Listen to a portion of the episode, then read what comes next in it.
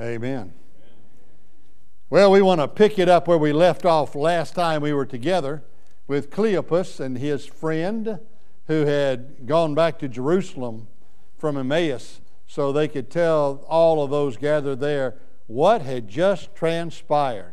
And you'll find this in Luke 24. Mm-hmm. We just want to make sure that you're paying attention. And we want to make sure that you're looking up these scripture references. So sometimes we want to catch you off guard. Those of some of us know that there are only 21 chapters in John. So there. Luke 24. We're going to pick it up at verse 36. Let's, uh, in fact, I'm going to back it up uh, just a little bit to verse 33, just so you'll remember the context of this gathering. They got up, they being the two men who were en route from Jerusalem to Emmaus, who Jer- Jesus himself drew near to be with them. And as he did, uh, at dinner time, as they invited him into their home, he revealed himself to them. And so Jesus disappeared just as he had appeared. They got up, returned at once to Jerusalem. There they found the eleven and those with them assembled together and saying, It is true, the Lord has risen and has appeared to Simon. Then the two told what had happened on the way and how Jesus was recognized by them when he broke the bread. While they were still talking about this, now keep in mind, as we see who all is assembled together, the Bible says they found the eleven. Well, John says later on that Thomas wasn't there with them, but those without Judas Iscariot, when they referred to these apostles that were there with Jesus all the time, they called them the eleven and those with them, there were other people gathered, men and women, obviously assembled together. And while they were still talking about this, Jesus himself stood among them and said to them, Peace be with you. Have you ever had a time, I know you have, where you're studying the Word of God and God shows up? Or maybe you're in a crisis situation and God intervenes. Or maybe it's just one of those cries for help that you put out over the prayer waves and God shows up. They didn't expect to see Jesus. Of all the people out there that they could encounter, they did not expect that encounter to be Jesus Christ. But Jesus, the Bible says, Jesus Himself. I love the way the Greek puts that because in other words, he didn't send an emissary, he didn't send an angel, he didn't send somebody that would be his spokesman for him. He showed up himself. He said, This is an important deal. I'm going to be all about this. So he stood among them and said to them, Peace be with you. Now, the Bible says they were startled and frightened. Would you be? Some people are startled and frightened when God answers their prayers, much less appear to them personally. There have been those close encounters with the God kind. And here is this startled literally means terrified, and frightened means full of fear in your Greek language. They, so, to help you understand it, they were absolutely petrified over the encounter with Jesus. They had heard it. Remember, the disciples had reported back what the women had seen, and they saw that Jesus was not there.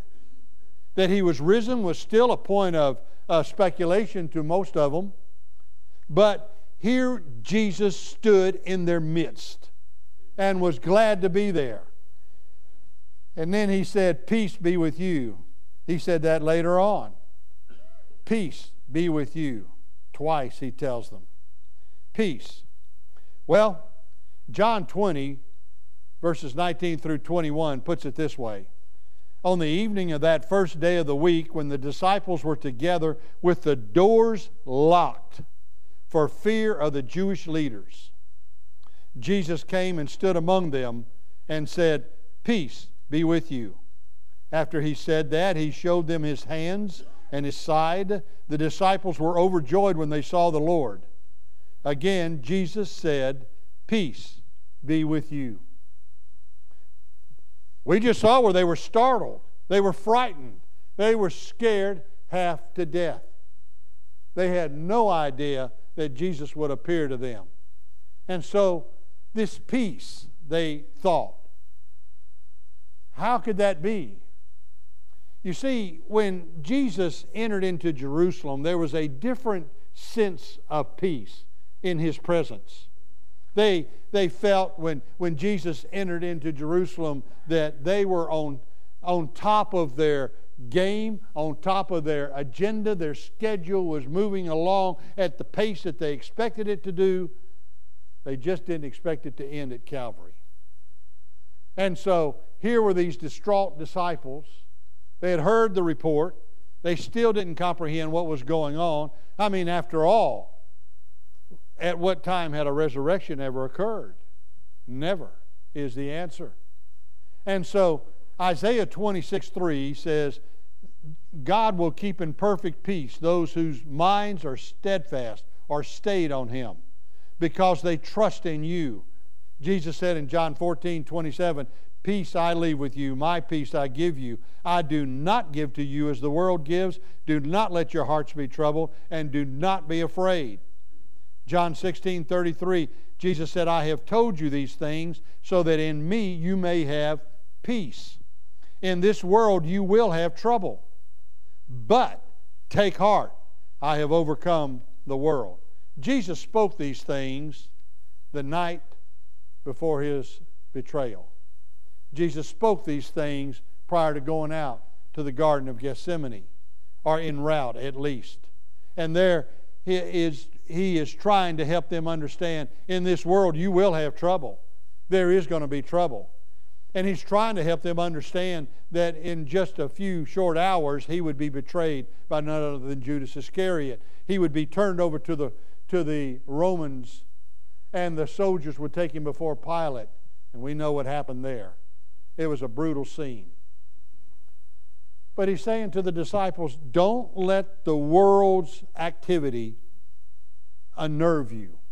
Don't let the things that are transpiring here on planet Earth completely discombobulate you. Don't allow it. Let my peace, not as the world gives, give I unto you. This is not the absence of conflict. Throughout the world, we have conflict. We've always had conflict in the world since the beginning of man. There's always been one person, at least, who has odds with one other person and sometimes takes it to a conflict standing. And so we have that in our world today. We've always had it. I don't think in my lifetime I can ever remember a time when we didn't have it.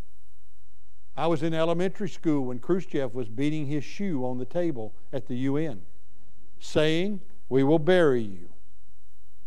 We remember those times. We remember these things. We remember the uh, turmoil that has uh, come across our landscape in America, much less in other countries. There have been wars. There have been rumors of wars. There have been famines and pestilences. There have been all of these things. And there is that possibility of an expanded war in Europe through Russia assault on Ukraine. But what does Jesus say? Be afraid. Be very afraid. He doesn't tell us that. Not as his followers. He says, Peace I give to you, not as the world gives, give I unto you.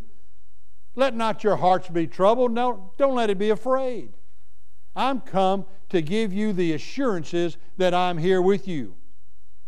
And he told the disciples in that great commission, and lo, I'm with you always, even to the end of this age. I won't leave you. I will never leave you. I will never forsake you. I will always be with you. Wow. So he not only comes in peace, he comes in person. You know, here's something that you and I are going to have a hard time wrapping our minds around. Verse 37 says it this way when they, they were startled and frightened, thinking that they saw a ghost. He said to them, Why are you troubled? And why do doubts rise in your mind? Now, wait a minute. They had seen Jesus bring people back to life. And recently, before their trip to Jerusalem, they saw where he went to the tomb of Lazarus and called Lazarus forth and un, had the men to unbind his grave clothes or his wrappings so that he could be set free. But then again, Lazarus was resuscitated. He wasn't resurrected, he died again. They had never seen anything like this. As you saw in John, there, they were behind locked doors for fear of the Jewish leaders.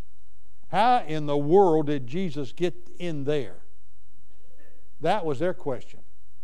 How did this happen? Well, Jesus says, Why do you doubts arise in your mind? Look at my hands and my feet. It is I myself. I'm here representing me, Jesus said. I didn't send something else. It's not my, it's not my spirit. It's not my ghost. It's my self. I'm here. This is me. And then he continues by saying, Look at my hands and feet as myself. Touch me and see. A ghost does not have flesh and bones as you see that I have. There's substance, there's structure. Touch me. John would say in 1 John 1 1, These things we write unto you that and tell you, relate to you, reveal to you the things that we know because we have seen and touched and handled the word of life. Spent 40 days with him after the resurrection, off and on, in certain periods of time. Showed himself alive to them, Acts 1 1 says, after many infallible proofs. They actually had a chance to touch him, to see his, the, the imprints that man left on his body. But this was not a normal body. It had no restrictions. 1 John 3 2. In that day, we don't know what we'll be like, but we know this.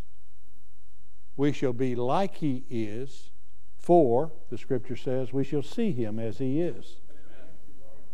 Whoa! You know, there have been times that you probably have butted your head against a wall, in that day you'll go right through it. we can't comprehend what our eternal bodies are going to be like, but we do know that it has substance. And then Jesus says, later on, when he said this, he showed them his hands and his feet, and while they still did not believe because of joy. What does that mean? Do you not believe because of joy? The current translation would be they thought it was too good to be true. Are you kidding me? They're looking at Jesus and they're thinking in their hearts, He said it. You just didn't understand it, nor did we believe it. But He said after the third day He would rise again. Oh, now it's starting to come to some kind of point of clarity. There's Jesus. But you got to be kidding me. And it's Jesus, then he's, he goes to that coup de grace. When he said that he showed them his hands and his feet, and while they still did not believe because of joy and amazement, Jesus knows your doubts, folks. He knows where you are limited in your belief. He knows when you have doubts. He knows when you have, have concerns, we, we call it which Jesus says they're just pure doubts. You call them concerns, they're doubts. Then what Jesus, what does he do then? What are you eating? Well, give me some fish. And so they gave him a piece of broiled fish. He took it and ate it in their presence. Why? Because if it was a ghost, it would have fallen to the floor. Right? The fish would be laying on the floor, but it wasn't. And I can just picture the disciples looking at his feet at the floor, waiting to see where the fish went. Think about that. You know what you're going to look like one day? Here's the picture no limits with time, space, or anything that we have restrictions today. Then he said to them, This is what I told you while I was still with you. Everything must be fulfilled that is written about me in the law of Moses. Wounded hands and feet. He would show Thomas his side. We're going to pick him up next time we're together. There was, he said, Touch me and see. Flesh and bones. I'm physical. Now, we know that the, the corruptible, the body, cannot inherit the incorruptible. We know that these bodies of ours will not be the same as you see here. Some of you say amen, you know.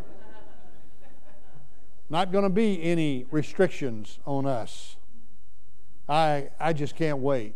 Those loved ones that have trusted Christ Jesus as their Lord and Savior, that have preceded us into heaven, are enjoying and experiencing that eternal body, even as we speak. And Jesus is giving you a brief uh, preview as to what that's going to look like. Well, while Cleopas and his friends were still talking about their experience, there was Jesus. Mark 16, verse 14 says, Jesus appeared to the eleven as they were eating. He rebuked them for their lack of faith and their stubborn refusal to believe those who had seen him after he had risen. Hmm. Jesus is going to rebuke those of you that have tried to witness to others that still will not believe in Jesus. Because you have experienced him, you have encountered him. In your Bible study, Jesus said, When two or three are gathered together in my name, I'll be there with them.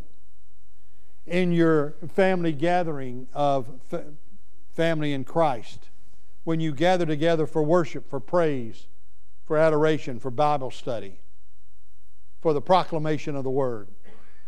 Jesus is here. He and we encounter Him when we're looking for Him. Sometimes we encounter Him when we're not looking for Him. Sometimes, like with this gathering of disciples, He shows up when He's least expected. They didn't expect Him, obviously.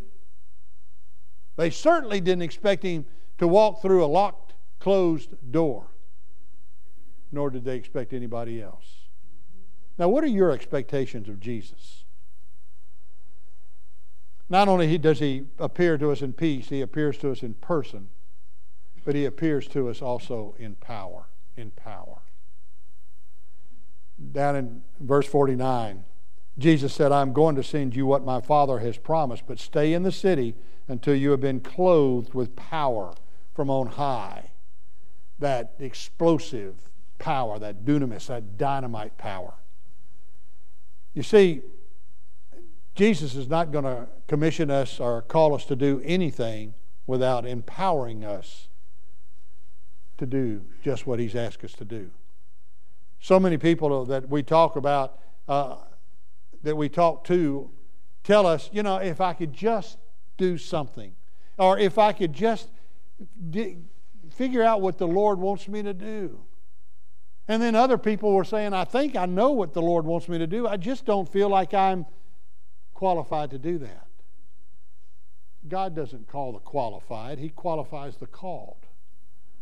And to that extent, He is calling you and me to be His witnesses, which is His plan A, and there is no plan B. All power in heaven and on earth is given unto me, Jesus says. Therefore, go ye therefore into Jerusalem, in Judea, Samaria, uttermost parts of the earth. You shall be my witnesses, Jesus said. All power in heaven and on earth is given unto him. Matthew 28 18. And so you know that. You have received that. And so the power of Jesus, that resurrected Son of God, the Messiah, is here today. And He desires to empower you and me to perform whatever it is that He's called us to do. Wow. So don't go out there uh, with any kind of false humility, or don't go out there sheepishly go out there in power because you are empowered by Jesus Christ. And as He has empowered you, He is present with you every step of the way.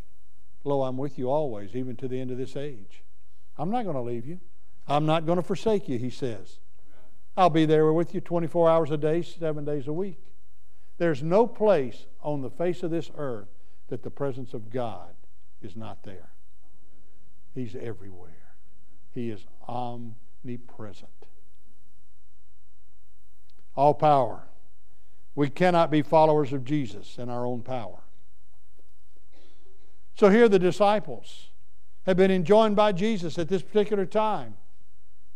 And when he comes in, he, when he comes into our lives, when he comes into our church family, when he comes into our Bible study group, when he comes into our biological families, he comes in peace. And he comes bringing peace to all those who believe in him as their Lord and Savior. And then, secondly, he comes in person. He's there. He asks, Why are you troubled and why do your doubts rise in your mind? Did I not say I would be with you always?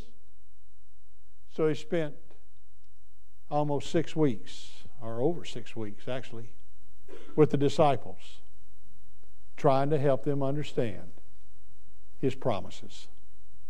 Do you know him? Have you trusted Jesus as your Lord and Savior? He comes in power. I'm going to send you what my Father has promised. Tarry, stay in the city until you have been endued, clothed with power from on high. Do you know Jesus Christ as your personal Lord and Savior? Have you trusted Him? Today is a ceremony that, um, a service, uh, observance, if you will, that we have the first Sunday of each month. And it is the Lord's Supper. But the Bible tells us to prepare our hearts and minds for this Lord's Supper that let each and every one examine himself, herself, before they eat of the bread and drink from the cup. As we have gone through this Easter season, we understand that these two elements, the bread, the juice, is the uh, symbol of the blood and the body of Jesus Christ that was shed on the cross for your sins and for mine. We don't deserve to be here. We don't merit it. We don't earn it. It's not your right, it is grace that has been bestowed upon us through his only begotten Son, Jesus Christ, by faith in him. And we invite anyone who has trusted Jesus Christ as your Lord and Savior to participate in this event. But before we do, hear the video, prepare your hearts for this time together.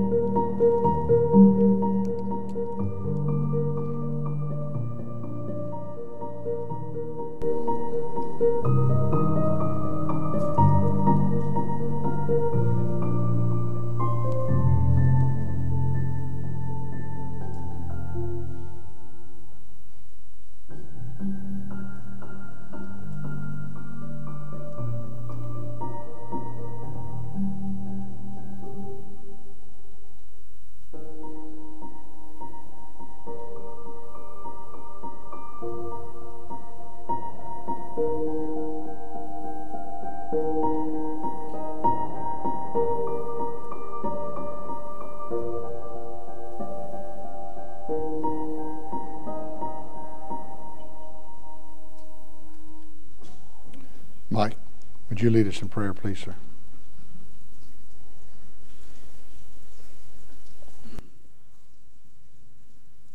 Would you join me in prayer, please?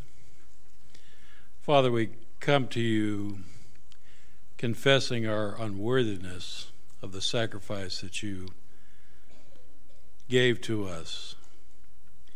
We remember that you were tortured and torn apart for our good, the innocent one dying for the guilty.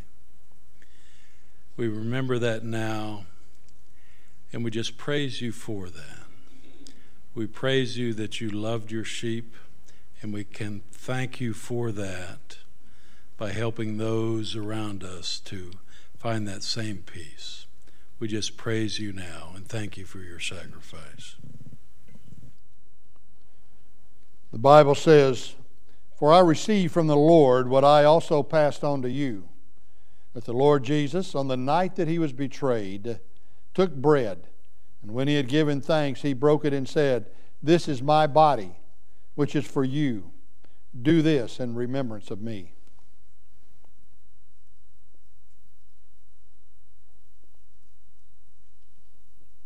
Bob, would you lead us in prayer?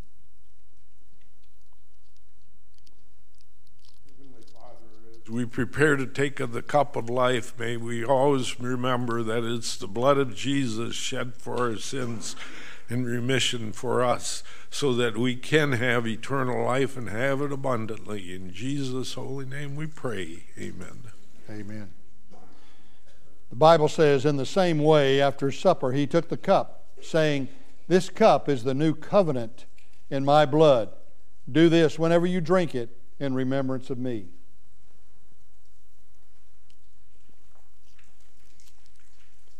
For whenever you eat this bread and drink this cup, you proclaim the Lord's death until he returns. Do you know Jesus Christ is your Lord and Savior? If you've never trusted Christ, I'll be here at the front to pray with you about that. I'll be here to talk to you about your public profession of faith or baptism. Maybe you're looking for a church home. You're looking for a family, a church family that you can worship the Lord and serve Him with. We have a great place here. Would you stand with us as we sing the hymn of invitation? I'll be here at the front to pray with you about any decision the Lord lays on your heart.